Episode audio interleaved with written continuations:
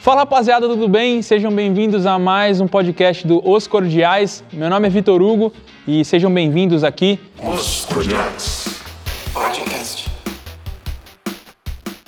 Tô aqui com meu amigo Thiago Medeiros, Bichinho. grande brother aí que eu posso dizer que é meu amigo toda vez que ele tá aqui no Brasil, que ultimamente tá difícil.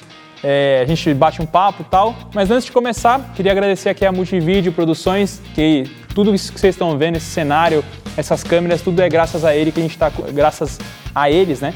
Nós estamos com toda essa estrutura aqui para passar, passar esse conteúdo para vocês, né? Bom, Tiagão, é, vou passar um breve briefing aqui do Thiago Thiago já andou na Fórmula Indy, já andou de kart, já andou um monte de coisa e também também está na aviação, que foi por onde eu conheci ele. Então a gente tem muito assunto em comum, apesar de eu nunca ter participado profissionalmente do automobilismo, mas eu sou um amante e também tem a parte da aviação, então eu trouxe ele aqui para bater um papo com a gente hoje.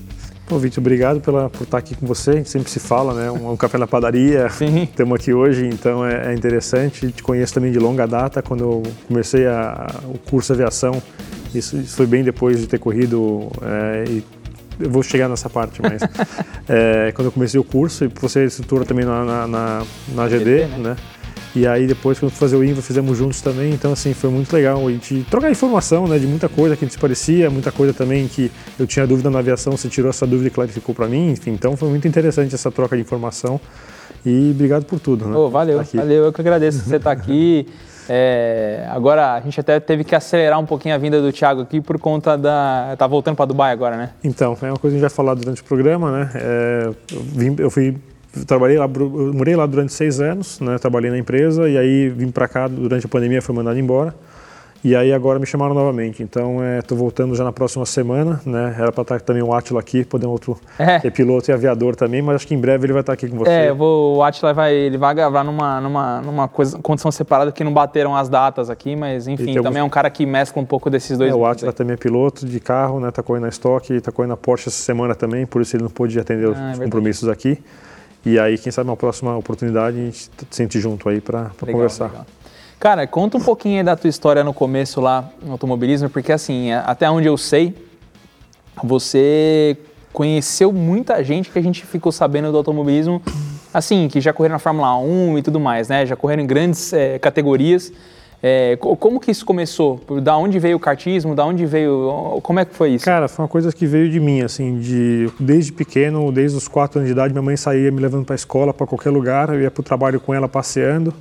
E aí eu saía falando meu nome de carro, Del, Del Rey, Belina, Corcel 2, Santana. Então assim, eu sempre tive uma paixão enorme por carros desde pequeno. Né? Vim numa família boa, graças a Deus tive a oportunidade na, quando tinha 8, 9 anos de idade meu pai me deu o primeiro kart, eu vi o primeiro kart no, no, no kartódromo. E aí eu falei, cara, quero ver como é que é isso, como é que é. E aí comecei por pura brincadeira, né? Era um hobby, enfim, acho que uma coisa, uma paixão muito maior do meu pai do que minha, né? Com o passar dos anos, foi, foi assim, era uma geração muito forte, né? Foi uma geração que hoje, se você falar Interlagos da minha geração, é, eles vão falar que talvez seja a melhor relação que o kartismo teve, né? Na minha geração tinha eu, Pisonia, que chegou na Fórmula 1, Bernoulli, é, Felipe Massa, é, o Ricardo Maurício na Stock também, é, os Esperafico, enfim, teve vários nomes que se destacaram mundo afora, né, tanto nos Estados Unidos quanto também na, na, na Europa. E alguns estão aí hoje e outros que, cara, tinha tão talento, talentoso quanto e não tiveram a mesma oportunidade, né? Uhum. Que foi a mesma situação que eu passei. Então, assim, é, você pega o João Paulo de Oliveira também, que é um cara que é muito talentoso, né? Hoje está no Japão, não teve oportunidade na Fórmula 1. Não, JP, e, eu sigo ele no Instagram. E, então, e é um cara meu, é um irmão meu, a gente cresceu junto, corremos junto, fomos companheiros de equipe. E graças a Deus ele está lá já quase 15 anos no Japão, andando por uma montadora, né? Tipo, trocou de montadora alguns anos atrás, mas ele voltou novamente para a Nissan. E está super bem, é um cara que às vezes até a imprensa aqui não fala tanto, mas é um cara que merece todo esse é, destaque que ele tem lá fora. É, eu percebo que é, é, é ingrato ao automobilismo que a gente percebe que é, é, é, o, é, o, tal do money talks, né? É, é, o que manda é o dinheiro, mas assim, eu quero saber assim de você que já viveu é isso mesmo, não é? Tem um pouco de, da mídia também, assim, é o que aconteceu, por exemplo, com o Nelson Piquet, que fica um pouco puto com o Senna, porque o Senna teve muito mais propagação de mídia. O que, que, que você acha dessa parada? Acho que é tudo, Vitor. Acho que envolve. É, primeira coisa, tem muito interesse por trás que a gente não, não se percebe, né? Então, alguns exemplos, assim, você pega o Alonso quando ele entrou na Fórmula 1. Se você me lembrar qual era o principal patrocinador da. Foi da Minardi? Não. Ele entrou pela Minardi e depois foi para Benetton. Uhum. Na época, depois ele mudou para McLaren e aí foi o Santander, que era um banco espanhol que estava por trás. Então tem várias histórias assim, tipo, sabe, de ter um banco, ter um interesse, um patrocinador, ter um piloto. Então é o conjunto, é a oportunidade assim. Às vezes, como aconteceu com o Felipe também. O Felipe ganhou a Fórmula 3000 na época, que era uma categoria de destaque na Europa, mas era, tinham duas é, eh, GP2 na verdade, né? Era 3000 e a europeia e a internacional. E ele ganhou a europeia, o dono da equipe dele era muito próximo do, do, do Peter Sauber, né, conseguiu arrumar um teste para ele, nisso aí ele arrumou um teste, ele fez o teste muito bem, né, todo o destaque que ele, que ele mereceu, é, andou muito bem no teste, nisso aí o, o filho do Jean Todt, que é um manager que está no meio, o Nicolas Todd, está sempre envolvido também com pilotos, é, gostou do Felipe e assinou com ele, cara, e daí foi, então assim, sabe, é, às vezes o cara ganha também, o Farfus é um cara que é muito talentoso, está pela BMW já há muitos anos, né? Ganhou corrida lá fora também de, de tudo, andou de Fórmula, depois foi para turismo, né? Tá muito tempo no turismo. E só que é aquela coisa, ganhar na hora certa e estar tá no lugar certo. Às vezes o cara ganha e não tem oportunidade, né? Uhum. Tipo, vários nomes, você pegar o ano da GP2, o campeão não entrou, mas o vice entrou. Então, é, tem às vezes essa esse lado e, cara, faz parte, é o esporte, enfim, acho que em tudo, não só no automobilismo, mas agora também nas Olimpíadas, você vários nomes se destacando, né? E quando o cara chega lá, pô, vem a Globo, meu, ou que for, o que for transmitir, pô, maravilhoso, o cara, meu, mas e aí, quando eu precisei dos caras atrás para para conseguir patrocínio e ter visibilidade, ninguém me ajudou. Agora os caras querem entrevista, querem tudo, entendeu? Bandeirantes, enfim, o que for. É, eu, eu até brinquei, né? Tipo, no ano passado a gente teve, a gente viu o Sérgio Pérez lá, o mexicano, ele estava correndo pela BWT, que era a... a Force India. Force, é, que era a Force India, que é, depois mudou de nome, que eu esqueci, agora me fugiu o nome. E aí falou assim, ah, ele vai ficar sem contrato. Eu falei, cara, esse cara não fica sem contrato nem a pau. O cara tem a NET, tem a Claro por trás, cara. E depois ficar... o cara ganhou a última do ano, né? É, então a última do ano é a, última, é a última corrida que todo mundo fala até o começo do ano seguinte. Exato. Né? E então assim, assim, Nem, não tirando o mérito dele, é um puta piloto. A gente vê o, o, o, ritmo de corrida dele é muito bom e tudo. Mas é óbvio, se juntar, é exatamente o que você falou. O cara tá no lugar certo, na hora certa, com o backup certo, o cara não ficou sem assento, né? O mesmo, Bull, né? O mesmo, também você vê o Esteban Ocon. Eu uhum. acho que quando ele andou uns dois anos atrás, né, que ele era companheiro do Sérgio Pérez na Force India, uhum. e que ele andou muito melhor que o Pérez, eu acho. Né, teve mais destaque e depois ele ficou sem lugar na Fórmula 1. Uhum. Né? E aí depois conseguiu uma equipe europeia, a Renault, um piloto, um piloto francês, entendeu? Poxa, ele voltou junto com o Alonso. Então, assim, é, ele conseguiu fazer esse lado que, que é bem difícil, né? E, e tem andado muito bem. Então, é, não só por isso, mas eu acho que tem alguns pilotos assim que tem essa mesma situação e cara não consegue, né? Ganha as coisas e fica fora. Às vezes o, o, próximo, o próximo exemplo agora foi o Russell, né? Andou no lugar do Hamilton, ganhou, não ganhou a corrida porque a Mercedes cometeu Mercedes. um erro, né? Durante a, a, prova. Mas cara tinha tudo para ganhar a corrida, fez o papel dele, está lá hoje na, na, Williams, entendeu? Um cara que está sendo super valorizado, né? Está sendo cobiçado pela Red Bull também, quem sabe no lugar do Pérez. Agora e aí? Quem, Entendeu? Eu, eu acho até que ele vai pra, Mercedes, viu? Porque eu não sei se eu acompanho assim, eu vejo que toda vez. Eu, a Williams usa motor da Mercedes, né? Sim. É, então. Então é tudo Mercedes MG pra lá, Mercedes MG pra cá. Ele até postou uma foto lavando uma, uma, uma Mercedes, uma, uma, acho que uma C63, alguma coisa. Ele tá falando assim, taking care of my. sei lá, uma coisa assim, sabe? Tem, tem, eu tinha um amigo engenheiro que trabalhou na Fórmula 1 por 10 anos. Hoje ele, ele saiu fora, mas está na, na DTM, né? Então é um, é um brasileiro que se chama Robert Settler e ele foi meu engenheiro na Fórmula 3, na Sul-Americana. Depois ele trabalhou na Force India nessa época que era Marúcia, sei lá o que que era, no, acho que era Marúcia, depois virou Force India, enfim. Quando era do indiano ainda mesmo, né? É, é era do Vijay Malia. É. E, e, e, ele falava, né, tipo assim, cara, durante o ano, quando eu tinha a última etapa aqui em São Paulo, eu falava, esse ano tivemos 14 evoluções de escapamento, sei lá, umas coisas assim absurdas, coisa técnica que você nunca chega perto de ver, ele mostrava às vezes algumas coisas, tipo, ah, isso aqui pode tirar foto, isso aqui não pode, e falava, né.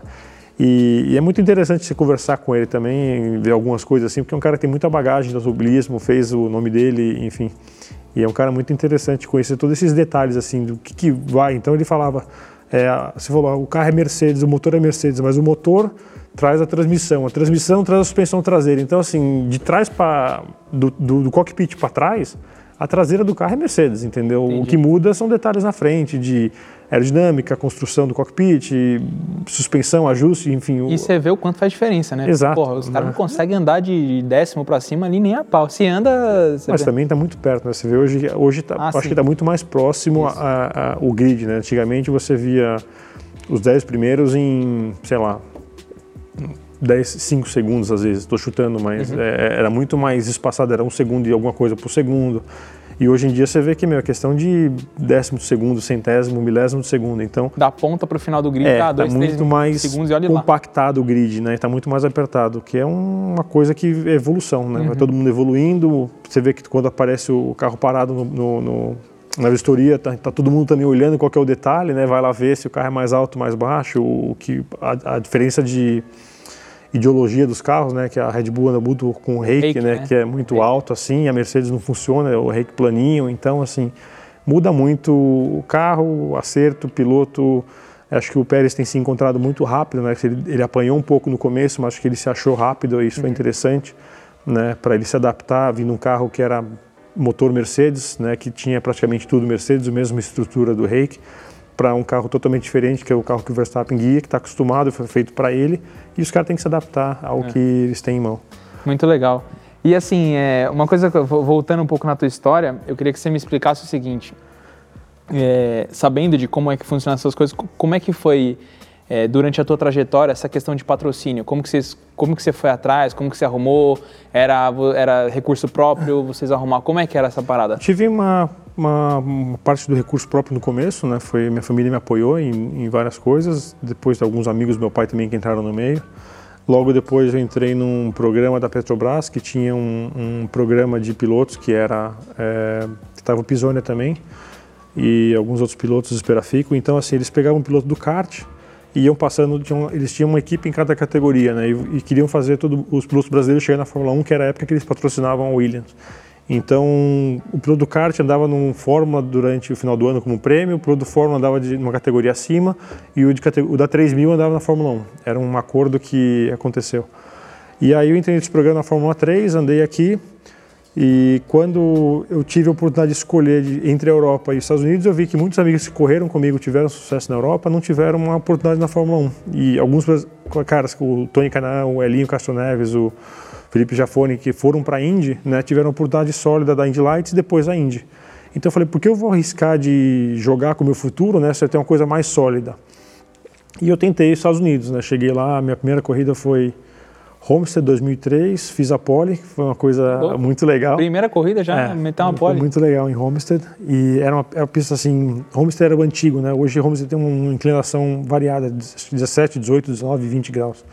E naquela época era plano, então assim, me ajudou bastante porque era eu tinha muita sensibilidade de carro de circuito, né? Os então acostumados a é, correr, mudava um pouco o vento, enfim. E foi muito legal poder fazer isso numa equipe que era mediana lá, que era a Genoa. No ano seguinte eu fui campeão na Indy Lights pela San Schmidt, né? Nisso aí no meio do ano eu testei o Indy com o Pat Patrick, graças também ao Fernando Avalone, que na época era meu manager, e me arrumou algumas oportunidades de testar com o de teste. Mas é aquela coisa, eu sempre cheguei e, cara, não tive oportunidade, porque para grana, oportunidade, enfim, então é, veio na época o Thomas eu cheguei na, quando campeão, o, tudo que eu tinha feito naquele ano construído, eu cheguei junto com a Danica, né, era um excelente profissional, um excelente piloto e meu, vende muito mais por ser americana do que eu, então assim, ela pagou um pouco o brilho do que eu tinha feito na, na Indy Lights, mas ela mereceu, enfim, nada assim passou. E depois que passou essa fase de ter feito tudo, classifiquei umas 500 milhas, corri lá fora na Fórmula Indy, eu falei, ah, preciso de uma coisa para poder fazer para os próximos 30 anos. Aí eu voltei para o Brasil, andei de estoque em 2008, andei metade do ano. E eu falei, ah, meu, cansei, tipo, esse negócio de você andar num ano, não saber se vai andar no ano seguinte, se vai ter patrocínio, se não vai, enfim. Aí eu falei, ah, cansei, quero uma coisa, já fiz tudo, já me realizei, fiz É, tudo que já, eu queria. já tinha se realizado, já E aí eu tipo, falei, ah, saturou. é, para mim foi assim, foi é, foi uma página virada, né? Que você falou, f- fiz tudo que tinha que fazer no automobilismo, não deu, vou pensar em alguma outra coisa. E quando eu me encantei pela aviação, né? Que aí eu comecei, fui para o aeroclube, como é que você faz para começar? Ah, tem que fazer o curso, não sei o que lá. E fui atrás, né? Tipo, batendo porta e fui atrás, mas me ajudou muito lá. Do, depois, assim, fiz tudo passo a passo, PP, PC, IFR, PLH, fiz todos os teóricos, as horas práticas paralelamente, né, na época. Mas o lado de eu ter conhecido muita gente interessante no automobilismo me abriu muita porta na, na aviação também. Isso era uma então, pergunta que eu ia fazer. Eu- Esse que- networking que você tinha deve ter ajudado. Sim, ajudou bastante. Então, assim, eu, eu me formei na época, acho que foi 2010 ou 11, depois fui para Ribeirão da instrução, né, que também é aquela promessa do petróleo, do pré-sal, que, meu, pô, a gente ia para a escola, voava que nem camelo, né? Tipo, 10, é, 90 horas por mês, enfim. Então, foi uma época boa, fui para Ribeirão, dei instrução lá, e quando eu tinha uma bagagem, eu falei, ah, meu, agora eu vou tentar a sorte. E aí, foi quando eu voltei para São Paulo, né, que ah, muito, muito grato também pela Ambev, porque me deu a oportunidade de voar na Augusta naquela época de copiloto, então assim, eu cheguei aqui, já arrumei inimigo também com metade de São Paulo, porque, meu, você conhece bem essa história, né, porque, poxa, quem que é o cara que chegou e entrou direto na Ambev, entendeu, uma, uma empresa legal, um trabalho que todo mundo almejava, e eu cheguei e entrei por mérito, e apareceu, assim, eu entrei lá por fazendo um freelance que me chamaram, e aí foi aparecendo oportunidades, né? Foram me chamando sempre e acabei ficando. Então sou muito grato também ao Matomoto de Lisboa, que me ensinou muita coisa, ao Edivaldo, né? Que abriram muitas portas na aviação e me ensinaram muita coisa. É, eu, eu, eu falo pra, pra galera, até comentei aqui algumas vezes já, que eu, eu sou do cara que eu prefiro muito mais um contato na mão do que um milhão no banco, né? Porque eu acho que o networking, ele, ele te traz tanta coisa melhor às vezes do que só simplesmente dinheiro, né? Por exemplo, a oportunidade às vezes estar sentado no copiloto de um Augusta ali foi por conta de um, de um network que você teve com uma outra Sim. pessoa que outras pessoas tentam, tentam, tentam, têm capacidade às vezes, às vezes são até melhores que a gente, mas não têm oportunidade porque, enfim, não, não, não, não tá não conhece a pessoa certa, né? Então eu falo direto pro pessoal aqui para investir em networking, que eu acho que é uma das coisas mais importantes que tem para fazer. E, e assim, co- como é que foi essa mudança para você? Porque um, um tipo de pilotagem, você ficava buscando limite ali, você estava bem habituado e como foi para sentar no, no helicóptero, que é um- uma pilotagem bem diferente, assim, teoricamente mais Ah, padrão? Assim, mudou muito, né? Porque o carro você anda, meu, no limite do carro, né? Tipo assim, acho que no começo você anda no seu limite e você comete erros, né? Que, que passam do limite do carro. Então você acaba rodando algumas coisas. Mas quando você tem experiência, você anda sempre, meu, com a água por aqui, né? E você fala, meu carro tá bom e você fazem ajustes, né? Que sejam coerentes para poder melhorar. Pneu novo, desgaste, enfim, tudo muda. Temperatura, pressão, isso me ajudou porque sempre lidei com motor de kart desde a da infância. Então esse lado assim do teórico, a parte de aviação é muito tranquila, né? E depois que você passa para começar a voar, é diferente, né, cara? É uma coisa assim, a sensibilidade eu tinha, né, de, de pegar as coisas rápidas e, e aprender, né, de Conexão com a máquina, assim, é, de sentir. vestir a máquina e saber, né? Tipo, ah, aquela coisa. Tipo, o começo você pega pilotos, enfim, vamos falar um exemplo. Você é instrutor também, você sabe. Você tem pilotos que pairam com duas, três horas de voo e tem cara que levam 10 horas para pairar o helicóptero. Né? E você fala pro cara, meu, para a mão, puxa aqui devagarzinho, dá pedal. E o cara corrige, às vezes, alguma coisa, só que o cara esquece, né? Tipo, não dá pedal, puxa demais, enfim, não antecipa. É, ele não tá vestido ainda, né? Ele não É. tá entendendo como é que tá como funciona. Então, assim, a- a- essa parte de como funcionava, e os comandos são interligados e que você puxava o coletivo, ele dá potência, né? Você tem que aplicar pedal junto. Então, assim, essa parte para mim foi muito fácil. Mas, lógico, tem todo é um aprendizado novo, né? Você está começando a voar, você está sozinho, você está meu, levando tua vida, você tem vidas ao redor, assim, a, a responsabilidade totalmente muda, né? Então, assim, é- é- era desgastante, chocante você fazer cursos e ver acidentes, incidentes, enfim, que às vezes vidas perdidas por, por era massa- massacrante no primeiro curso, mas você fez também da Robson, né, alguns outros cursos de segurança, você vê vários acidentes e você fala, meu, não, não gostava do primeiro, nunca gostei do primeiro dia, né, de ver acidente, mas enfim, é a maneira que a gente aprende e, e, e- e evolui, enfim. É, o, o é, tem aquele ditado, né? Que o cara inteligente é aquele cara que, que aprende com os próprios erros. E o cara sábio é o cara que aprende com o erro dos outros. Coisa né? dos outros, né? E a aviação tem muito disso, né? Porque Tem. nesse, nesse primeiro. Eu também tive a oportunidade de fazer esse da Robinson e, cara, eles mostram várias coisas assim meio chocantes. A gente vê um cara lá, né? Que o cara era, ele era PP, aí ele comprou a primeira máquina dele, aí ele foi levar a namorada para fazer um voo. E só que tava muito. é, o Robson R22 tem aquela questão de dar gelo no carburador. E você tem que abrir a entrada de ar quente do escapamento para não congelar o carburador. E o cara não fez isso Aí, além de dar o congelamento no carburador, ele ainda não se atentou de fazer uma autorrotação. Então ele caiu que nem uma panqueca. Aí depois mostra, né? A máquina toda contorcida, o cara, cara no chão, espatifado, e você fala, meu Deus do céu, tipo, sabe? Não queria ver isso, Não, mas. não- é, tipo, faz parte e, cara, você tem que, tem que ficar bem fixado na tua mente. Fala, cara, você- ele não morreu porque ele não porque travou o, o carburador com gelo. Ele morreu porque ele também não sabia fazer autorrotação. Então foi uma série de, de erros ali, né? E tinha também a diferença também de você dar a instrução também, Vitor, assim, você- depois é, você adquire uma experiência, você dá a instrução para um cara que está iniciando e um cara que está avançado, né? Tipo assim, a instrução avançada você fala, meu, faz isso, isso, detalhe, é, é- é pequena coisa, entendeu? O cara no flare arredondar para poder colocar. E às vezes o cara faz, sei lá, é coisa de dois, três metros mais alto, que, é o que você falou, que às vezes não tem essa margem de erro, né? Então, é, é, são detalhes que você pega vivendo, fazendo, aprendendo, enfim. Então, é, às vezes assusta o cara quando chega, vem numa autorrotação e chega muito rápido o chão. Então, assim, varia de pessoa para pessoa, né? Mas essa relação de velocidade e aproximação eu sempre tive pela corrida. Então, assim, quando você Até acho que pra- muito, pra- muito provavelmente muito maior do que os caras que já costumavam mais, porque o seu cérebro estava acostumado a trabalhar numa fração de segundo muito mais rápida, né? É, e tipo, e, poxa, na Indy você andava dois, três lado a lado, o spotter falando inside, outside, né, still there, tipo, então assim, tinha umas coisas que você tem, como você não consegue virar a cabeça, né, porque tá preso, né, e, e o espelho é bem alto aqui, então nos ovais você tem uma pessoa que fica na parte mais alta do autódromo, né, e, ele fica te falando o que Cara, tá ao redor. sabia disso, né? É Que doido. chama os spotters, então você não consegue virar a cabeça, né? É, então, é, no, no, no circuito não, mas nos ovais sim. Então, quando o cara está em segunda linha, o cara começa, botou assim, ah, outside, outside, still there, e o cara vai falando como o cara tá, né? Às vezes você consegue ver quando está do teu lado, mas se, se ele está do lado, você não pode cortar o ar dele também, porque vem todo mundo atrás e pode ser um acidente grave. Tem, é, os, os acidentes da Indy são feios pra Tão caramba. feio, quando, né? quando Você não tem- bate devagar, não. Eu tive um, um lá que eles falam que o muro é mole, o soft wall, mas Você não sentiu tanto, eu não. não achei que era mole. É, eu cara, bati cara, na, ser num treino na Índia a 217 milhas, dá 300 e alguma coisa. Ô, louco, dá uma E- batida de 300 por hora. E, e é verdade essa história que os caras falam que só, o cara só é piloto mesmo depois que ele rompe os 300? É verdade isso aí ou não? Ah, esse é um grupo de WhatsApp que tem, né, que tem alguns amigos que correram de kart, que chegaram na Fórmula 1 também, o Bernard, o, o Ricardo Maurício, também está na Stock Car, que é um piloto que também andou lá fora na Fórmula 3000. E eles ficam enchendo o saco dos caras que estão aqui no na Stock, né? Eles começam a zoar que o Stock fez um teste de velocidade, acho que foi na Pirelli, na pista, deu 296, né? Os caras não trezentão não é piloto, então anda, anda de Opala.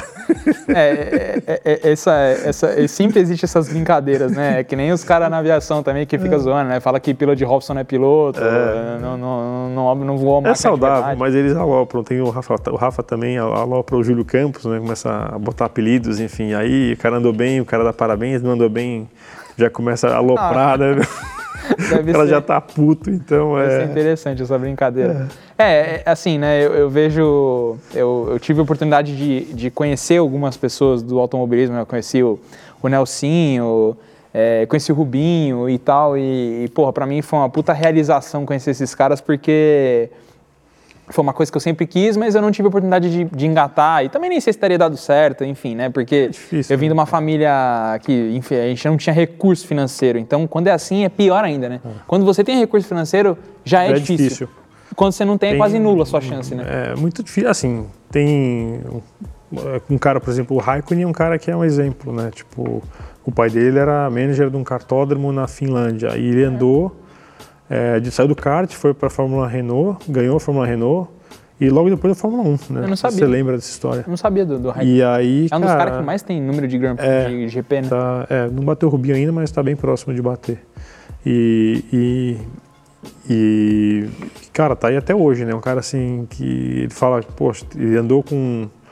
Ele viu o vídeo do Schumacher correndo, então assim, você vê que hoje tem uma mistura tão grande no grid, né, cara? A galera tão nova, você vê o Lando Norris também, um cara tão novo, tem andado tão bem, né? A McLaren, o Ricardo tá Russell, apanhando um pouco agora, o Russell é um cara talentoso demais, que acho que, meu, logo, logo também tá numa equi- equipe grande, vai brigar por títulos, né? O Verstappen, que é um, é um cara que sempre foi muito rápido também e está se destacando esse ano. Tomara que, que vença para poder mudar um pouco né, essa, É, essa a gente- hegemonia da Mercedes. É, por exemplo, tipo, eu gosto do Hamilton, gosto da, da, da, da- da- forma com que ele expressa, ele gosta bastante do Brasil, ele, ele, ele põe ali, faz os capacetes do Senna e etc, essas coisas. E, mas é legal às vezes você ver uma mudancinha, né? Eu acho É- que, assim, é evolução, né? Acho que a Red Bull achou um, um- um- caminho, né? A, a Honda achou um caminho também no motor, eles acharam algo a mais, né? De, de potência e, e o carro de desenvolvimento. Acho que meu casou a, a, a experiência do Verstappen com a Red Bull, com o Christian Horner, né? Então acho que eles acharam o carro certo. A Mercedes está brigando para tentar recuperar, mas assim, acho que é o que você falou, é interessante ter uma mudança, né? Que isso desenvolve mais coisas. Então, é, mudar um pouco, né? Não que o Hamilton tenha, eh, se o Verstappen ganhar esse ano, ele continua, o Hamilton continua sendo oito vezes campeão do mundo, né? Mas é, vai ser legal, interessante de ver um, um ano que vem que muda muito os carros, né? Então vai ser interessante de ver como que as equipes acho que vai ser muito mais próximo as equipes pequenas, né, desenvolverem o É, carro porque começa todo mundo do zero. Começa todo mundo do zero e agora, pelo que eu entendi, tem teto de gastos também, né? É. Também. Tipo, não vai ter, tipo, a Mercedes gastou um bilhão de orçamento e a Haas gastou 140 milhões, É, né? Tipo, então, assim, os caras gastam muito torno de vento, híbrida, enfim, tem muita coisa que envolve e, cara, os números de Fórmula 1 são astronômicos, então é, é- vai ser interessante ver os carros andando mais perto, as- mais, mais ultrapassagens, né, como ele promete, para Uhum. o carro ter menos efeito de drag, o que demora muito para o carro de trás estar é o, o buraco que o pneu causa no, no ar, né, então não, não fecha muito. E o efeito de asa hoje, né, cara, você vê que ninguém consegue andar tão perto, ainda mais agora essa semana que é Silverstone, são tudo curva de alta praticamente, meu, os caras mantêm uma distância porque embaixo ele consegue ficar três voltas, depois fica sem pneu e não consegue atacar, então Fica sem pneu, começa a esquentar tudo. esquenta demais, enfim. É, eu, cara, eu acho o que eu acho mais louco da Fórmula 1 é que eu, que eu comecei a ter essa visão assim. Você deve ter visto antes, obviamente, você viveu muito mais. Quando eu vi o filme do Rush lá, do, do, Do Lauda e do, do Lauda e do. Como que é o nome dele? eh, James Hunt. do James Hunt. Cara, era muito engraçado porque, tipo, cara, era, é, a Fórmula 1 era uma, sei lá, era um bando de louco, né? Os caras trocavam, tipo, o câmbio no meio da terra e, tipo, era muito louco, né? Os carros quebravam, nego batia, morria. Era, era uma bagunça, né? E você vê o quanto elitizou, né? Tipo, começou a elitizar ali no meio de 80, foi um pouco antes do Senna entrar, começou a elitizar e, tipo, pô, você vê que, você vê até antigamente, pô, os, os, os volantes não tinham botão. Aí, quando o Senna começou a ficar, tinha, tinha dois botões, um rádio e boost só. Aí, daqui a pouco, pô, hoje você vê, parece uma, uma penteadeira. Tem 200 mil botões, não sei nem como os caras... Deve ser igual helicóptero, né? Deve ter um monte de botão, o cara mexe em dois, três, porque não é possível, né? É, tipo, é por isso que tem muito, hoje muito simulador, né? A tecnologia veio para poder, a automação também na aviação veio para poder ajudar e auxiliar, né? Então, é, acho que você consegue fabricar um piloto, porque põe o cara no simulador, né? E o cara vai treinando tudo que tem que ser feito. Então, meu, o cara fala, ah, ajuste tal do diferencial, o cara vai lá, pum, muda. Né? Na minha época também tinha menos botão, tinha dois ou três, tinha diferencial, controle de tração e você passava freio e as barras dentro. Então, O assim, controle de tração dava ligado ou desligado? Depende, depende de onde estava andando. Mesmo no oval você andava ligado, às Ah, vezes. é? Ah, mas tipo, se você conseguir, tipo, por exemplo, entrei na reta, já tô, sei lá, terceira marcha, eu desligo, deixa eu desligar ou não. Ah, mas tipo, pra você botar 800 cavalos no chão, meu, é foda, né? Principalmente saindo de baixo, né? E, e, e você relou, escapa de uma vez. vem, vem, cara, 800 cavalos vem. Então, Deve ser, deve ser um negócio de 700, louco. 800 cavalos vem. O Indy na época tinha 750, 800 cavalos, né? Era, já era mais O- forte que os Fórmula 1 ou não? Eu acho que não. Fórmula 1 tinha, acho que 900, hoje deve ter em torno de quase mil cavalos, É. né? Com essa época do híbrido aí que eles ganham mil, alguma- 1050, 1100 cavalos. Eles tinham muito cavalaria também na época dos turbos grandes, né? É, Naquela época do René Arnoux, do James Hunt, meu, uns turbo que o Nelson também pegou essa época, um- que era um É, eu via, tipo, as classificações, os caras andavam com, tipo, 1.500 cavalos, 1.400, Talvez, 1.600, era um negócio absurdo, né? Até porque os carros não tinham gripe nenhum, era tipo um... Você vê a diferença, o motor antes era um V8, V10, hoje, meu, motor 1.6, né, o motor do Fórmula 1 é ridículo de Não, pequeno. eu, eu acho legal a eficiência, né? Você vem trazendo mais eficiência. Você vê que hoje em dia, tipo, nem tem tanto problema de, de combustível. A briga mais toda é com o consumo de pneu e tal, não sei o quê. Mas realmente eu acho que o que mais assim foi matador e perdeu foi a questão do, do som, né? O som era uma coisa que. Ah, mudou, é, mudou bastante, né? O turbo abafa também, então é uma é uma mudança, né? Lógico que a gente tem saudade dos V8 e dos V10 gritando, né? A gente teve uma demonstração na Red Bull que é bem legal de ver uma câmera de trás, que eu vi hoje no Instagram, que, pô, você vê os V10 gritando, é muito mais chamativo do que os, os V6 de hoje. Mas o motor é muito pequeno, mas a tecnologia, né, cara, é o que é. Então, não, tem, não tem muito como fugir. É o né? regulamento e, meu, as equipes têm que desenvolver e aquilo lá. É, não sei, eu ouvi um boato, não sei se é verdade, que parece que a Fórmula 1 estava pensando em fazer alguma coisa, em trazer o som de novo, trazer alguma coisa do som de novo, deixar os, os escapamentos mais. Não sei o que eles estavam pensando em fazer. Pode ser, mas eu acho que pela ideologia de híbrido e o caramba, enfim. É. Você, você teve um certo, é, quando a gente está falando do Hamilton e do Ayrton Senna e tal, você teve um pequeno contato com ele, né? Até porque... Eu conheci o Ayrton, eu tinha 8 anos de idade, eu era muito pequeno, assim. Eu, você até tem foto com tenho, ele? Tenho, meu, meu, avô era amigo do pai dele, né? E aí é, eu corri na, na fazenda, na inauguração do cartódromo dele em 92. Ah, que legal. Mas eu ele era, andou de cadete assim na frente é, de todo mundo? É, ele era pescar, né? E ele andou, ele correu na graduados, né? Eu era cadete, júnior menor, então é eu era uma criança, então não tinha assunto, assim, tipo, conheci o Ayrton, mas eu era, era um ídolo, lógico, mas assim, você não sabia o quanto que era você estar tá diante dele, você entendeu? Tinha, você não tinha noção assim, da... eu tinha, eu tinha noção, mas não tinha assunto. Sim. Né? Eu era uma criança, meu, poxa, o Ayrton, era você encontrar, meu... Sei lá, a pessoa... Um ídolo, assim, na tua frente, entendeu? Eu tinha essa ideia, mas não, não tinha como ter assunto, né? E, Sim. cara, era uma festa, foi super legal, assim, foi uma, uma coisa muito marcante, né? De poder participar da inauguração do cartódromo dele, conheço também o Bruno, enfim, a família e... Esse né? contato continua até hoje, porque até, até, até onde eu sei, é, a, a, família, do, do, a empresa do teu avô chegou até a patrocinar uma época o Ayrton, né? É, foi uma história... É, o Ayrton brigou com a, com a família, né? E aí quando ele correu na Fórmula 3 é, inglesa, e aí quando ele, o pai falou, meu, chega de brincadeira, você vai voltar, vai voltar para o Brasil e vai trabalhar comigo na empresa. E ele estava liderando o campeonato na época.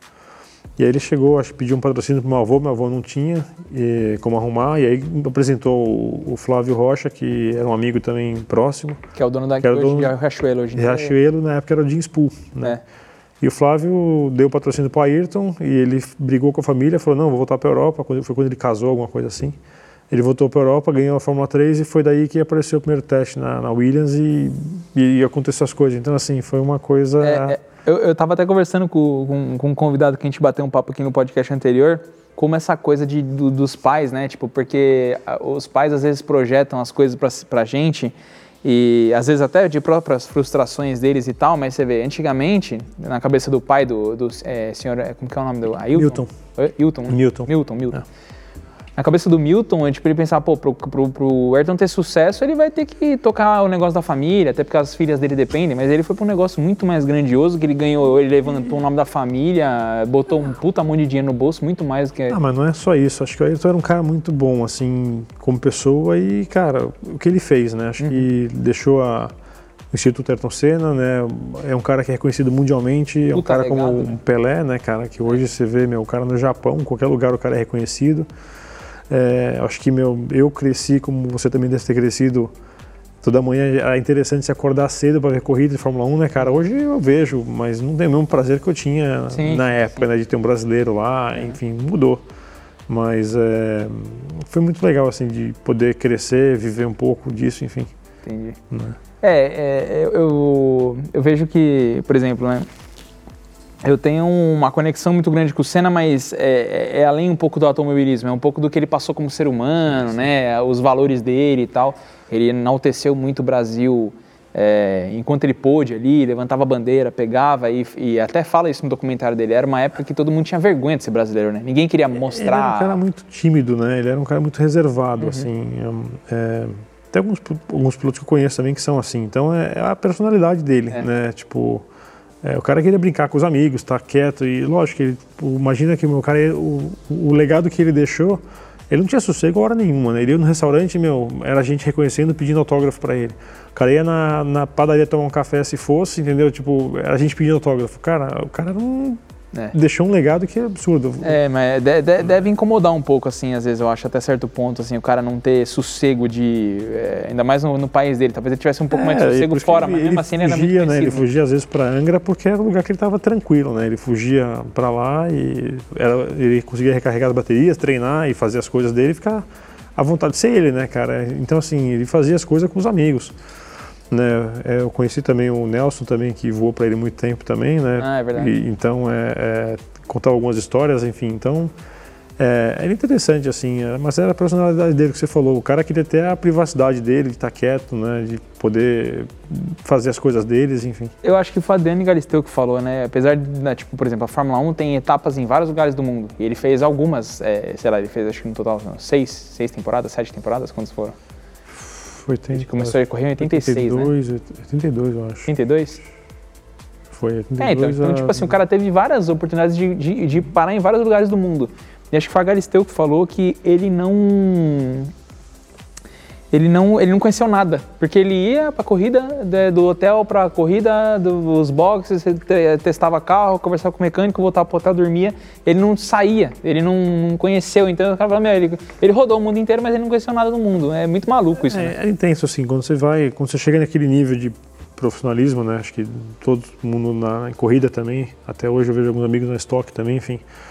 É, é aquela coisa, você quer achar detalhe, né, cara? O grid é muito próximo, então qualquer décimo, centésimo segundo é valioso. Então, é, por mais que você tenha o evento da, na- dos treinos, a classificação, tudo, você tem a telemetria do carro que recolhe dados, né? E você fica analisando aqueles dados. Então, assim, o que, que pode ser feito para o dia seguinte? Onde você pode achar um detalhe? Aí você vê que você freou 5 metros depois, carregou um pouco mais de velocidade, mas aí você não conseguiu parar o suficiente, você não conseguiu acelerar e você perdeu tempo na reta depois. Depois de toda curva tem uma reta. Então, você analisa tudo que você fez, né? Você às vezes foi um pouco mais forte, conseguiu parar mais, virou mais um pouco o carro, e conseguiu acelerar mais cedo, saiu 2 km mais rápido, mas você chega a 25, 30 km mais rápido no final da reta. Caraca. Então, assim, sabe, tem coisas que você fica vendo esses detalhes, porque, cara, é, e aí começa a briga, a briga depois dele com o Prost, com o companheiro de equipe, e o cara quer ficar até tal hora, você não quer sair antes, porque, meu, se o cara achar alguma coisa a mais, o cara não vai te falar. Então, assim, tem tanta coisa que envolve automobilismo, cara, que E, é, só gravar a noite inteira. Aí eu te pergunto, né? Você, em todo esse, toda essa história sua que você teve no automobilismo, você teve um cara tipo meio que, tipo Senna Prost, assim, um cara que foi teu rival, assim, que... Ou Ah, eu tive- de, de equipe. Não, tive uma briga com o Nelsinho, a gente brigou muito na Fórmula 3, né? É mesmo? É. a gente se fala, a gente é amigo hoje. Mas já bateram muita roda, né? Já, já. Foi, foi interessante, assim, a gente reencontrou esses dias, né? Abriu um restaurante também que é bem legal. E brigamos bastante, mas foi legal, assim, foi, foi saudável, foi, foi boas épocas. Até encontrei com a mãe dele esses tempos também, que ela veio pro Brasil aqui. E encontrei com ela, ela começou a falar, nossa, aquela época fazíamos isso, a gente brigava. Eu falei, ah, passou. E foi muito legal, assim, até falo com o Nelsinho direto, enfim. É, o, o, o Nelsinho, ele tá. A gente até falou do Verstappen, a irmã dele tá namorando com o Verstappen agora, né? Ele, É, foi o final do ano agora, desceu de Dassault aí, né? Acho que é 9, ou 9X, não, um 7X, não sei. Que o Verstappen veio passar o final do ano no Maranhão com ele. Até falei, porra, tá, tá ruim de. tá ruim de cunhado aí, né? E tal. Aí ele, ele até brincou, ele falou assim, ele, pô, você tem que vir pro Maranhão. Eles conversou, né? Você tem que vir pro Maranhão, é legal pra caralho, você vai se divertir um monte aqui. É, tem uns amigos lá. Tem, o- tem um amigo em comum que a gente tem lá, que é o Marquinhos também. Então foi interessante, assim. Eles construíram uma casa nova lá, tá bem legal É ó, o. a estrutura deles. O, o Nelsinho, eu tinha uma impressão dele de ele ser meio arrogante, assim, né? Porque o, o, o Nelson, o pai dele, gente- o Ademar veio aqui, sabe Ademar? Que veio- sei. Ele falou, cara, o, o Nelson, ele, tipo, ele é o Bolsonaro. É, são as duas personalidades muito parecidas. E eu tinha a impressão de que o Nelsinho seria um pouco mais, mais assim, né? E aí eu, eu tive a sorte de um amigo meu estar fazendo toda a parte de marketing dele. E ele falou, pô, é, quer gravar com o Nelsinho? Quer levar ele pro helicóptero, fazer um voo e tal? E aí aconteceu que eu acabei passando o dia inteiro com o Nelsinho, porque a gente fez o voo, entrevistei ele, deixei ele em Interlagos, aí ele correu, ele falou, meu, volta pra cá, fica nos boxes com a gente, troca uma ideia, tá, não sei o quê. Aí voltei, passei o dia e de tarde a gente pegou o helicóptero de novo e foi até o- a Fazenda Capuava pra ele andar lá num- nos Jaguares lá. Ele tinha que fazer uma participação VIP, andar com os convidados lá. Andei com ele no, no E-Pace lá no lançamento. E, cara, puta, um moleque muito gente boa, velho. Ele é, o Nelson ele é, ele é na dele, assim. Ele é tímido um pouco no começo, né, Isso, até ele é. conhecer a pessoa, depois ele se Isso, solta. É isso aí. Mas é o Exatamente jeitão assim. dele, é, ele é assim, ele, ele é meio tímido no começo, mas depois ele é um cara bem. E de- de- dessa galera do automobilismo, assim, quem que, tipo, virou irmãozão mesmo, assim, seu? Um cara que você fala, meu, leva o cara que nem irmão, Ah, porque... tem vários assim, Vitor. Eu tenho, assim, eu sempre falo com alguns, né? Tipo, tem o o Carbone também, que é um cara que correu, que hoje está de coach também para uma galera aqui. Tem o João Paulo, que é um cara também que é um irmão que, meu, às vezes eu não vejo, mas quando a gente se fala também, meu, puto, parece que tá, tá próximo, assim, a gente se vê, sei lá, uma vez por ano e olha lá, às vezes não se vê por um longo tempo, ainda mais com essa pandemia, essa situação que a gente está agora vivendo. Mas é um cara que a gente sempre fala assim, tipo, o WhatsApp, a tecnologia mudou muito, né, cara? FaceTime, você Aproximou conversa, muito. aproximou muito, você acaba conversando com as pessoas, WhatsApp também, esses grupos aí que, meu, fica um enchendo o saco do tempo inteiro. É, essa parte é boa, essa resenha é legal. Agora, deixa eu te perguntar uma parada de aviação, né? Eu, eu- eu sei que você já, por exemplo, você tá voando, você voou bastante. É, você voou Augusta aqui em São Paulo, voou Robinson, voou um monte de coisa e tal. Quando que veio essa transição para Dubai? Quando, porque eu imagino que para você foi mais fácil, porque pô, você já falava inglês, já tinha um contato fora do país, já tinha meu corrido, automobilismo, um monte de coisa. Acho que foi mais fácil essa transição, não? Foi meio, foi meio na louca, assim, né? Porque eu consegui as coisas aqui no Brasil, né? Eu fiz uma bagagem boa aqui, consegui as carteiras e ter uma boa experiência. Mas eu nunca achei nada assim aqui no Brasil que fala assim, meu, sabe, assim, é isso que eu quero, né? Sabe, é aquela coisa. Você tem- nunca me encaixei com uma pessoa que, meu, que é, eu sou muito grato pelas oportunidades que eu tive, mas não era o que eu desejava para mim. Então, assim, se eu entrasse, como eu entrei na, na, na Ambev, para mim foi um step. Olha, eu sou muito grato porque eu consegui o que eu queria lá. Mas se eu tivesse ficado lá, eu ia ser copiloto o resto da vida. Não ia poder subir, crescer, aprender, entendeu? Eu queria, eu sempre tive essa, esse desafio pessoal de poder crescer e aprender e fazer coisa diferente, voar um bimotor.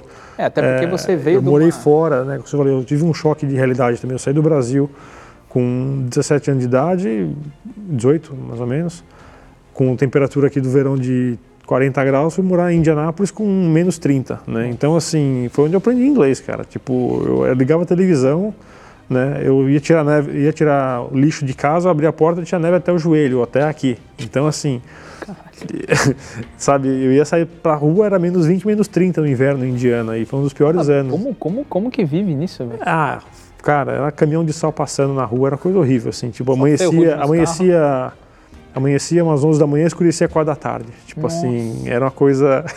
Nossa, velho. Então, assim, a vida era ir para a equipe, passava um pouco lá. O americano não gosta muito que você invada o, o ambiente de trabalho dele, né? Não é muito como o brasileiro que, meu, você vai lá, toma café, brinca com os caras. Os caras não gostam muito, então é para a equipe uma, duas vezes na semana. E eu ia para academia, ia tentar me ocupar, comia nadar, ia correr, ia pedalar, alguma coisa Não era tipo para tão próximo, poder, assim, não, nunca foi. Eles, é cultura, é cultural. Então você se adapta naquilo ali. Você fala, meu, isso aqui que eu tenho, isso aqui que eu vou fazer. Então, é, e aí, cara, se eu, se eu tenho para ligar a televisão e falar, vou entender o que esse cara tá falando, porque, meu, não tem outra escolha, entendeu? Foi assim que eu tinha uma ideia, tinha feito inglês aqui no Brasil, mas para você chega lá fora, você pronuncia uma coisa, o cara entende outra, enfim. É, a gente tem um sotaque, né? É, Então, o sotaque, o accent, né, que eles falam. Então, assim, para mim foi isso. E para mim foi um choque de realidade, mas eu te falo que foi o que eu mais, mais amadureci. Então, quando eu aprendi realmente a falar e, e- e tive esse choque de realidade, né, que não foi fácil, eu vim para cá falei, ah, vou tentar alguma coisa, de fazer translado, essas coisas. Assim, apareceu uma oportunidade com, com o Kamal, né, depois no futuro com o Kudo também. Vamos com ela para os Estados Unidos, foi, você fez uma- essa viagem também com o Spinelli. Mas acho que de, de E- koala deve ter sido mais sussa, viu? Foi mais legal. a autonomia era tranquila, foi uma viagem muito legal, Exatamente, muito por isso. tranquila, porque, meu, esquilo é o que você falou, você pega um vento, a conta é justa. Nossa, né, era, era, era, era, era muito agoniante, cara. Teve uma perna lá que a gente saiu da Guiana Francesa pro Suriname. E, cara, é mato, Amazônia, de uma ponta a outra, você não acha nada. E a- do ponto, assim, a gente tinha lá no, no painel, autonomia, 2 horas e 55. Do ponto A pro B, 2 horas e 45. Velho, você tinha 10 minutos de margem com aquele cebezada, chuva caindo. Nossa, velho, foi agoniante Acho que a pior perna que tinha ali realmente era Georgetown, Georgetown. Tobago, Tobago. a 300 milhas mais ou menos. Então você pega um vento, você fala, meu, Deus, chegou aqui, a gente vai. Se não chegar aqui com essa autonomia, volta para trás, porque, meu, pegamos um vento forte, enfim, não vai dar. Então, assim, essas coisas que a gente faz que é natural, né, e, e- eu, eu falei, eu quero algo diferente, eu quero uma coisa que seja boa para mim, entendeu? E aí, cara, foi quando minha mulher estava morando em Portugal, eu meio que larguei a aviação também aqui por um tempo, né? Eu fui ajudar ela em Portugal e fui tentar fazer fogos em Portugal, fui tentar várias coisas que eu fiquei dizendo assim, pro Brasil eu não volto, foi quando eu cheguei nos Estados Unidos, falei, pro Brasil eu não volto, eu vou conseguir alguma coisa fora, né? E eu botei aquilo na minha cabeça. Aí eu comecei a tentar em Portugal, bati algumas empresas lá em Portugal, e ela estava trabalhando muito, meu, tipo, ah, vamos para Dubai para conhecer como é que é, enfim, vamos pa- tirar umas férias, dependendo, de passar 10 dias. Então, da Europa para lá eram 6 horas de voo, Ah, é pertinho. até pertinho, então eu falei, ah, vamos lá ver como é que é. E nessa época estava tendo os anúncios da, da Expo, né? Que era 2020, virou 2021 devido à pandemia. Ah, que vai ser da agora. Que ia ser a maior, a Que maior vai feira ser, do é, que vai ser agora, de outubro a maio do ano que vem. Né? De outubro de 2021 a maio de 2022. E aí foi quando eu fui para Dubai, né? Esse anúncio da Expo, Expo, Expo. Eu fui nos restaurantes, falava com, com os garçons e, poxa, todo mundo lá era estrangeiro, né? Era filipino, turco, egípcio, local não tinha, né? Falei, ah, então, cara, se tem tanto estrangeiro aqui, por que não aqui, entendeu? Uhum. E aí foi quando eu subi no Burj Khalifa, né? Que é o prédio mais alto do mundo. E aí eu vi máquina voando para cima e para baixo. Eu falei, cara, vai ser aqui. Tem mercado aqui, né? Tem máquina voando para cima e para baixo, vai ser aqui. Aí eu voltei pro hotel, comecei a procurar as empresas que operavam em Dubai, né? Tipo, empresas de helicóptero, tudo. Aí um dia fui no, comecei a mandar e-mail com o meu currículo. Aí depois um dia fui no Helipad e falou: Você quer voar? Não, quero apresentar, deixar meu currículo para entregar para o chefe de operações. Né? Tem como? Eu falei assim: Ah, ele está viajando, mas posso te passar um contato, um outro e-mail. E aí mandaram um e-mail para mim do cara, não me deram um contato nenhum, só me deram um e-mail. Eu mandei um, um e-mail, escrevi um e-mail, né, que estava em Dubai, é, passeando, passeio, ia ia estar lá até o dia tal. Queria ter uma oportunidade de poder conversar com ele, entregar um currículo em mãos e se ele pudesse me atender, gostaria de encontrar com ele pessoalmente. E ele respondeu dois dias depois, tipo assim, meu, consigo te encontrar, lugar tal, vamos tomar um café. E aí foi quando eu tive essa conversa com ele, né, que foi uma pré-entrevista, que começou um namoro, porque daí foi, foram dois meses eles me pedindo toda a documentação de comprovando as, as carteiras, as experiências que eu tinha. Eu já tinha na época o 130, o Esquilo, o B4, o 66, o Agusta, o IFR, tinha tudo. Então, assim, Ah, tinha carteira tava com tudo. é. E aí foi quando eu comecei a mandar toda a documentação para eles. Né, eles já estavam, nessa época, eles estavam comprando já duas aeronaves, então é, eu cheguei no momento certo, na hora certa, foi aquela mesma coisa, né? Então, assim, eu cheguei lá quando estava precisando, e aí o cara falou, você está no meu top 3, e aí quando ele me ligou, era tipo, a gente falou- eu tive essa conversa, comecei esse namoro de dois meses, tipo, outubro ele me ligou, estava no shopping, lembro até hoje, em Portugal, ele me ligou e falou, meu, você quer vir? Eu falei, amanhã, quando você quer? Ele falou, ah, para tal, tal dia. Eu falei, então tá bom, manda a passagem, o contrato, a gente vai ver. Aí foi, ele mandou as datas, ele mandou o contrato, eu assinei, foi quando vim para cá, passei o Natal com a minha família e voltei para entrar na empresa e foi assim, tipo, correndo atrás também, né? E... As pessoas veem tuas, tuas vitórias, Vitor, não vê o, o, que passou, entendeu? Exatamente. É, assim, é, eu acredito que 80%, 90% das pessoas já nem teriam construído essa oportunidade, porque ninguém teria a cara de pau, assim, digamos, a, a- a atitude de ir lá, chamar o cara, pedir, conversar, sentar, falar. Muitas vezes o cara até poderia ter ido até esse certo ponto, mas daí na hora de chegar e conversar, o cara não passou a. não passar ali talvez a atitude correta pro cara. Então, aqui eu, eu, eu sempre lutei muito contra, com isso, porque é, desde quando eu corri, né, eu acho que eu cresci nesse meio e você, eu sou um produto, né, eu represento um produto que seja, desde um, algum patrocinador. Então, assim, eu nunca gostei do, do telefone sem fio. Tipo, ah, Vitor, fala para ele que tal coisa aconteceu, entendeu? Tipo, é, é, e nada melhor do que você para representar você mesmo, né? Então eu cresci muito com isso. Então assim, eu nunca gostei de, meu, me apresenta, não sei o que lá. Eu não gosto de pedir as coisas, entendeu? Então é e às vezes você pede, o cara acha que é um favor e meu, e, enfim, é meu jeito de trabalhar. Então, cara, às vezes é você tentar e você falar das, as coisas da maneira que você quer que seja dita, do que, putz, falar tal coisa, entendeu? Então, para mim, é, é... V- Você foi um dos primeiros que foi pra lá, ou o primeiro. fui o primeiro. Foi o primeiro. E eu vi que já teve mais gente que foi depois, né? É, eu levei o Thiago também, né, o Menegoli, Menegoli. e também tá lá agora faz dois anos, eu acho, né, e então é assim, a gente se deu bem, foi, tem eu, ele, tem o- uns portugueses também na empresa, né, tinham dois portugueses agora, e dois sul-africanos, então ficou bem misturado, assim, tipo... Legal. Né. E, a- e aí eu te pergunto, co- como é que é mudar completamente? Porque a cultura deles é muito diferente, né? É, é outro mundo, viver com a temperatura lá, porque a gente sabe que para o helicóptero, para aviação, essa questão de temperatura, pressão, o- o- co- co- como é que foi essa mudança? Porque, por exemplo, você morou em Indianápolis, que era menos 30, lá é tipo 50 graus, né? Como que é para se Ah, adaptar? aquela coisa, você se adapta, né, cara? Tipo, é assim, não é. É difícil, é um choque de realidade, né? Acho que muita coisa é, muda, mas você se adapta, né? Lógico que não é fácil. Tipo, as aeronaves lá tem dois condensadores e tem um. É, um blower, é um.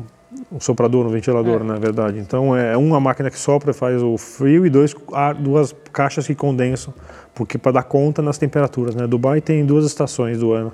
O verão e o inferno, né? O inferno dura de, de maio a setembro, né? Que é, Nossa, velho, bastante. é, é o calor, né? Então, essa época, se puder, não vá a Dubai, não recomendo, porque, cara, são calores extremos, né? É, você mostrou agora pra mim, era, era, como a gente começou a gravar, eram 10 horas da noite lá e tava quantos? 43 graus. Nossa senhora. né? Então, assim, ao mesmo tempo que é, absorve muita temperatura a areia, né, ela solta também. Então, muda muito a temperatura, se voa com pressão também lá de 990, 992, que meu, nunca peguei isso aqui no Brasil. Né? É muito estranho porque a máquina não para, né? Você vê, faz um flare meu, durante o inverno, a máquina vem e para.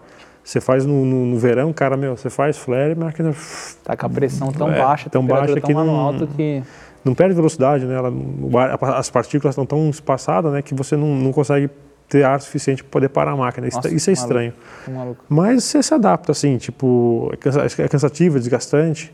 Mas para mim tem coisas lá que vale a pena. A segurança, a cultura, tem muita coisa assim que você releva, né? Então, é, minha filha também agora está crescendo, então quem sabe ela crescer lá falando inglês e outra língua. Então, assim, tem esse lado da segurança para mim que é uma coisa que não tem preço. Adoro o Brasil, adoro, assim, a comida lá tem gosto de isopor, porque nada nasce nessas temperaturas também, né? Então, tudo vem de fora, né? Mas não chega como, pô, que eu tenho comido de fruta aqui no Brasil é impressionante, que assim, o sabor das coisas que a gente dá valor e, cara, às vezes você sai e você não percebe, entendeu? Tipo, É, isso que eu ia falar, você provavelmente nem são- dava valor quando você tava... ah, eu sempre dei, cara, porque eu sei que eu adoro tomar suco, frutas, assim, aqui no Brasil não tem nada melhor. A gente, meu, tem um terreno, assim, o Brasil é tão rico, né? A gente exporta muita coisa, o Brasil podia estar muito melhor. Acho que, assim, o que, o que frustra um pouco é você ver que um país que tem tão pouco tempo, né, como os Emirados, tem 47, 50 anos de desenvolvimento, o Brasil tem 500 anos, cara, e o que a gente tem construído, entendeu, em 500 anos? É impressionante, assim, isso você fala, os caras montaram um país que funciona com tudo, meu, os prédios no deserto, e você fala, poxa, se aqui tem, por que não, entendeu? É, então, assim, são coisas que... É, aqui, aqui a gente tem clima, aqui a gente tem fronteira com É, o Brasil, inteiro que com o- água. Mesmo, mesmo que o Brasil é rico, que o Brasil exporta, e o Brasil fatura de, de, de exportação, né? o dólar agora lá em cima beneficia muita empresa, entendeu? É, é, exportação, agricultura, o Brasil, a agricultura do Brasil é muito forte, Uhum. então acho que, cara, poderia ser muito melhor, né? Algumas coisas, é, enfim, café, frutas, tudo, né? Acho que todo, todo, toda semana chega voo lá também, trazendo o meu... Vem voo para Recife de carga, tem voo para Viracopos de carga, pegar sei lá o que, que é, entendeu? Frutas e outras coisas. E, cara, você compra lá por um preço absurdo. É, né? né, É, tem- é o custo da logística, né? É, Pra fazer o negócio né. durar. E aí eu te pergunto, o futuro pra você, tua vida e, enfim, pra quem tá vendo a gente aí, você enxerga um futuro melhor lá, em qualquer outro lugar do mundo ou aqui? Ah, Vitor, assim, você tem que botar na balança o que é melhor para você, né? Eu falo que, poxa, é fácil morar fora, longe da minha família? Não, não é. Né? Eu, eu gosto de vir para cá, gosto de estar perto dos meus pais, né? Estão ficando mais velhos agora, então eu queria estar mais presente, mas, cara, hoje a aviação aqui no Brasil é meio que desrespeitado. Os salários aqui são bem complicados, ainda mais, ainda né? mais agora com essas inflações que deu, por exemplo, é, É, os, o os preço de salários não acompanham. Eu, eu falei com um amigo meu ontem que está entrando na Omni agora, cara, até o cara entrar na linha é dois mil reais até entrar na linha, entendeu? Cara, dois, é, não paga o custo dele para estar no Rio de Janeiro fazendo ground school, fazendo CRM, fazendo carga perigosa, fazendo algumas coisas. Então assim, você fala, poxa, é isso que eu quero para mim, entendeu? Se, Uhum. se você, por mais que você seja copiloto aqui ou comandante, o que for, no, no mercado de offshore hoje tá ridículo, não dá para comparar. Lá É. fora você tem uma qualidade de vida boa, sem segurança, entendeu? É, é, é, escola. eu não sei se isso é aberto e tal, mas é, eu não sei lá se varia de máquina para máquina. Não sei, obviamente, se você quer abrir isso, mas quanto que varia lá, por exemplo, um salário, por exemplo, de um cara que voa? Porque lá não tem Robinson, lá é de esquilo para cima, né? É. Mas um tem, cara que, tem, sei lá, tem uma escola que opera com o Robson lá, mas não sei, assim... é, Não deve voar depende, nunca, né? Depende, vou seis meses no ano, mas é, depende de cada contrato, né? Depende, assim, é muito relativo. Mas qualquer pessoa que vá para lá vai com a condição boa. Tipo, eu tenho no meu contrato agora seis meses de apartamento, né? Um apartamento mobiliado, porque eu voltei para cá, então eu tenho seis meses de apartamento mobiliado, né? Pra, eu falei que preciso me reorganizar minha vida, entendeu? Então é, você consegue negociar algumas coisas. Agora aqui, cara, o que você falou, os caras sobem o preço do, do, café, de tudo, tá tudo muito caro, né, o dinheiro não rende, você não mal paga aluguel. Pro, pro você não mal paga aluguel hoje em dia em São Paulo. Né? São Paulo não tá barato. Não, esquece, né? No, então, Rio muito menos. Eu, eu vejo assim, né? É, não acompanha, né? Por exemplo, eu fui muito criticado quando eu resolvi dar, um, dar uma parada na aviação por conta disso. Eu estava trabalhando lá no R66 e tal, e eu falei, eu falei, cara, eu acho que eu estou sendo mal remunerado pela bagagem que eu tenho e tudo, né? Eu fiquei meio que preso num limbo de Robinson, não conseguia subir, porque todo mundo te. Ah, Vitor Hugo, Robinson. Os caras já me atrelavam, eu não Sim. conseguia subir para outras máquinas. E, cara, salários cada vez menores, menores, as coisas cada vez ficando mais caras, e você fala, porra, tipo, tô fazendo 30 anos. O que eu vou fazer daqui para frente se continuar desse jeito? Pode ser que melhorasse? Óbvio, pode ser. Mas daí, obviamente, eu tive também uma oportunidade um pouco melhor na minha mão e eu quis aproveitar ela. Mas aí eu fui criticado pra caramba, o pessoal falou e, tipo, não é dizer que ganha mal, ganha, é que eu, como eu, como pessoa, acho que eu, melhoria, eu deveria ganhar mais, é isso que você tá falando. Sim, é aquela coisa, você, assim, é aquela, eu, eu, penso da mesma maneira, se, se, eu não me valorizar, quem vai me valorizar? Exato. Né? Então, assim, é, é, eu até tive uma, um, não é um, como é que eu digo, um um... Uma desavença, não? Não é desavença, cara, é, é negociação, por exemplo. O cara, começou, o cara me ligou, né? Tipo, a empresa me ligou e falou, meu, e aí, você volta? Eu falei, ah, depende, né? então, assim, é, quais são as condições, né? Falei dessa maneira. E aí o que acontece? Ele veio falar que, tipo, ah, a gente tá... E foi comentar para uma pessoa que eu conheço também e falou, ah, que, tipo, a gente tá tentando, assim, ele foi eu te expliquei mais ou menos, eu não quero falar disso não, do que aconteceu. Não, mas, mas, a gente corta. Mas é, do que aconteceu na empresa pela, pelo que aconteceu. Então, assim, eles falam que eles, que eles me mandaram embora, né? Mas estão querendo me ajudar. Mas, tipo assim, eu tenho. Cara, eu sou o cara mais experiente, eu tenho carteira de instrutor, eu estou pronto, eu posso voar amanhã. Eu faço um recheck, né? E posso voar amanhã. Eu estou pronto com tudo, tudo feito. Então, assim, é, e eles tentando, ah, mas se não for você, vai ser outro. Eu falei, cara, você não consegue botar outro cara aí pelo menos em seis meses, porque uhum. até o cara ir para lá, fazer médico, fazer prova, agendar, tem uma porrada de coisas que a aviação lá é bem complicada, porque eles seguem o EASA, enfim. E aí eu falei, cara, se eu não me valorizar pelo, pela, pela qualificação, que eu tenho dois type rates na aeronave, eu tenho o 355 e tenho o 350, né? Tenho uma experiência enorme, tenho o TRI. Poxa, se eu não me valorizar, quem vai me valorizar? Né? E aí eu falei pro cara, não, a condição, eu volto mais nessa condição. E ele foi falar que, tipo, não, a gente está jogando a corda para ele, mas parece que ele não quer pegar porque ele não gosta da cor, né? Eu falei, ah, tipo... É, assim, o, o que eu vejo é, é, tipo, o pessoal fala assim, né, eu vejo o pessoal falando, porra, é, mas você é piloto de Robinson, por que, que você está é, tá querendo muito e tal? Falo, ah, a questão não é ser piloto de, da, da, máquina em si, pô, são 10 anos de dedicação, Sim. que você se esforça, você, pô, eu vou em instrução lá, você na instrução também, você sabe como é que é pô, você ficar pendurado naqueles R22 com manutenção bosta, mal é. feita, correndo risco de vida, correndo risco de largar a tua família sozinha, é, imagina, o que, que, eu, o que, que eu faria com a, com a, vida da minha, da minha mãe e do meu pai se, pô, me morro num acidente de Robinson, que a, a, gente sabe, a gente teve vários amigos que tiveram sim, sim, esse sim, problema. Aí você fala, tá, troco de quê? Aí depois chega lá 10 anos depois, me qualifiquei, fiz um monte de coisa, pô, busquei, tô ali cotado como um dos melhores pilotos daquele equipamento, para depois o cara ficar te mandando na canela, você ter que aceitar e não poder falar, ah, não, não, não é, nossa, vai pegar super mal se você falar o que você pensa. Não, velho, então, desculpa. Eu, eu, sou, eu concordo com tudo que você falou, porque essa foi uma das razões de eu pensar e falar assim, eu quero morar fora, eu prefiro ser mais um numa empresa que faz as coisas da maneira correta, né, do que ser o piloto do XPTO, que é o empresário, não sei o que lá. Então eu nunca gostei desse lado de, meu, tipo assim, é o que você falou, você, meu, você é o piloto, você administra toda a, a, aviação do, do, seu patrão. Você vive com ele diariamente, uhum. você está lado a lado com o cara voando, para cima e para baixo. Sabe você de mais coisa vida, que a mulher dele. Exato, sabe a vida do cara inteira. Né? Então, assim, você sabe não só a vida dele, pessoal, como profissional. E aí você cuida da manutenção, você cuida da enganagem, você cuida do abastecimento, você vê, cara, você vê as despesas que o cara gasta no, no, no, no dia a dia, entendeu? E você vai negociar um salário com o cara melhor, porque você paga meu X de hangar, X de combustível, X de engaragem, X não sei o que lá. Fala, poxa, manutenção vem, e você fala, meu, não, mas isso aqui está errado, isso aqui não precisa ser feito, isso aqui tem que ser feito agora, isso aqui não precisa. E você briga para poder salvar quantos mil ou, reais, ou enfim, um valor às vezes é, é bem grande né, para o empresário e, cara, e qual que é o teu valor? Você é mais um, entendeu? É, muito descartável. Muito descartável. Ah, isso. não, entendeu? É tipo assim, é como se fosse obrigação você fazer tudo isso que você faz, né? E o cara te tratar mal e tratar melhor o cachorro dele. Então, É. assim, isso foi uma maneira que me incentivou muito a falar, meu, não quero ficar aqui, eu quero algo que seja bom para mim, que seja respeitado. E lá fora você tem esse respeito, né? Você é um piloto, você, meu, tá numa empresa que é do governo, né? Então, assim, é, tem vários segmentos lá. Então, o que você falou me rendeu a oportunidade de fazer um filme, né? Que hoje está no Apple TV, né? Então, assim, o Cherry, né? Que aqui no Brasil chama de Inocência Perdida, né? Voar com o Kevin LaRossa, que também que é um cara que é um, um bambambam da, da- do helicóptero, né? Como tem também o Fred Norton, enfim.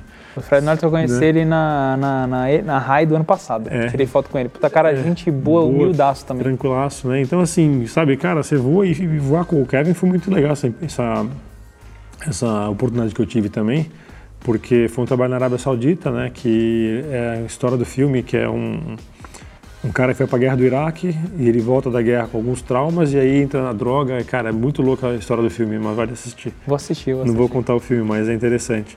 E, essa, e a gente filmou a imagem da guerra na Arábia Saudita. Então, assim, eu era o cara mais preparado, mais experiente, né? Tipo, foi, fui para essa, pra essa missão e, cara, foi super legal, assim. Tipo, foi eu e dois engenheiros e, e, cara, mas foi um perrengue. Tipo assim, falta de recurso que a gente tinha de poder, um guindaste, poder erguer helicóptero, né? Botar o helicóptero dentro de um Hércules para me mandar. Né? Foi uma coisa, assim, incrível que aconteceu. Ainda bem que lá tem meio que dinheiro infinito, né? Porque isso aqui no É. Brasil jamais aconteceria.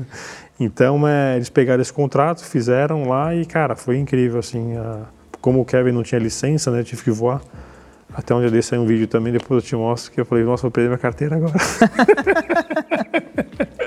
É, cara, essa filmagem de filme aí eu vejo algumas coisas que o Fred North faz lá na pô, a gravação de Velozes e Furiosos, porque ele, vai- ele grava quase todos os filmes de ação, assim, todos os filmes de ação que você vê que tem filmagem de helicóptero, a maioria o, o- o Fred North faz e esse o Kevin Kevin LaRossa. eh, Kevin LaRossa.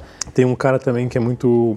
que foi, foi incrível trabalhar com ele, foi o Aaron Fitness, da, da Red Bull, que da Ah. Lupin lá.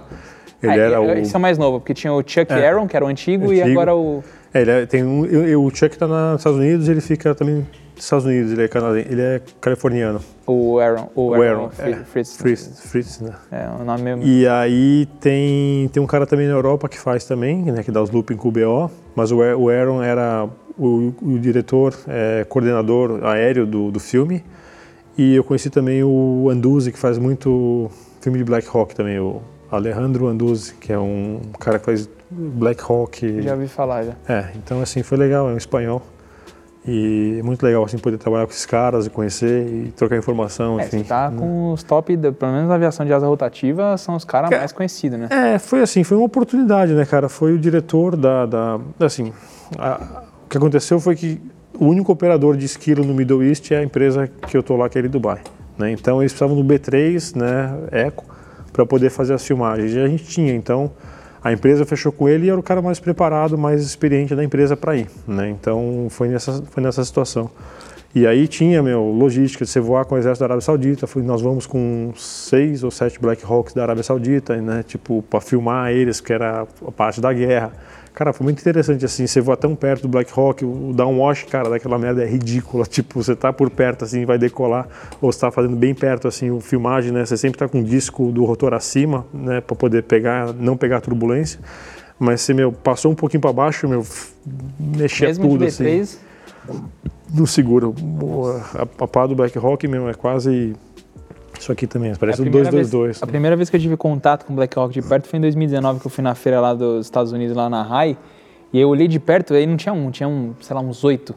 Aí eu falei, velho, que loucura. Foi a primeira vez também que eu tive contato com Chinook também, porque eu nunca tinha visto um Chinook na minha de vida. perto, É muito doido, assim. Eu, re- eu recomendo pra quem gosta de helicóptero, quem gosta de viver esse Oshkosh mundo aí, é cara, uma vai pra que- RAI, porque é muito A RAI e Oshkosh também são é, maiores. Oshkosh a gente ia esse ano, vai ser semana que vem agora. Mas por conta dessas restrições, aí, enquanto não tá aberto assim, de boa, a gente teve que, teve que cancelar, infelizmente, a, a ida. Vai ter que ser para 2022 agora. Cara, obrigado. Valeu. Obrigado você pela oportunidade, Valeu aí, espero, espero, espero poder ir, ir até Dubai para encontrar você lá e se me levar para fazer um rolê lá. Vejo que anda bastante de bike. Com a família. É, Botar as meninas para brincar lá. quero te ver voando também de novo. É, então. Ah, eu, uma hora eu vou voltar, mas eu acho que eu vou voltar mais por hobby, assim. A gente tá vendo aí pra... Já, já recebi várias propostas de, de pessoas que querem comprar, tipo, helicóptero junto, três, quatro pessoas, até porque o uso vai ser bem mais leve. E, cara, é, é uma paixão, né? Então, não vou deixar de estar longe nunca, né? Mas... Não, porque você também tem um, assim, você falou, Vitinho, você tem uma bagagem, um talento também que, cara, é uma pena ver um cara você que voou tanto, né, parado. É, é, acontece com alguns amigos aqui, mas, cara, infelizmente é, é o que é. Mas espero que em breve você possa se encaixar também, ter uma oportunidade boa e que espero te ver voando de novo aí. Se for a Dubai também, será um prazer voar com você lá na empresa. Pô, não, e, com certeza. Quando eu for pra lá, eu vou voar com você, vai ser né, legal. Vai ser legal pra caramba. Né? Cara, obrigado. Obrigado você. Valeu demais. Obrigado. Tamo junto e é isso aí. Espero que vocês tenham gostado do bate-papo aqui com, com o Thiago. Ele passou muita coisa legal aqui para as pessoas que pensam em, ou para os profissionais aí da área de aviação ou não. Passou um pouco da experiência dele em Dubai, falando um pouco de automobilismo, que é uma outra coisa que eu amo pra caramba e estamos acompanhando a Fórmula 1. Quem me segue lá no meu Instagram, se você não segue ainda, segue lá, arroba Vitor Hugo Dias. É, de vez em quando eu tô fazendo umas lives lá da Fórmula 1, batendo papo, conversando. Inclusive, quer deixar suas redes sociais para a galera te seguir aqui? Ah lá, tô no Vitor Hugo também, sou amigo do Vitor. É só você procurar Thiago Medeiros, Thiago tá. Medeiros, Thiago MED1 no Instagram e o Twitter, Thiago MED82. Boa. E é isso aí. É, de novo, agradecer aqui a Multivídeo, né, por estar proporcionando tudo isso aqui pra gente. E até a próxima. Não deixa, obviamente, deixar o like, de seguir nas plataformas que você está seguindo, seja as de áudio, seja as de vídeo aqui no YouTube, seja lá onde for. Deixa seguindo aí. E é isso aí. Tamo junto, valeu e até o próximo bate-papo aí. Os Cunhaques Podcast.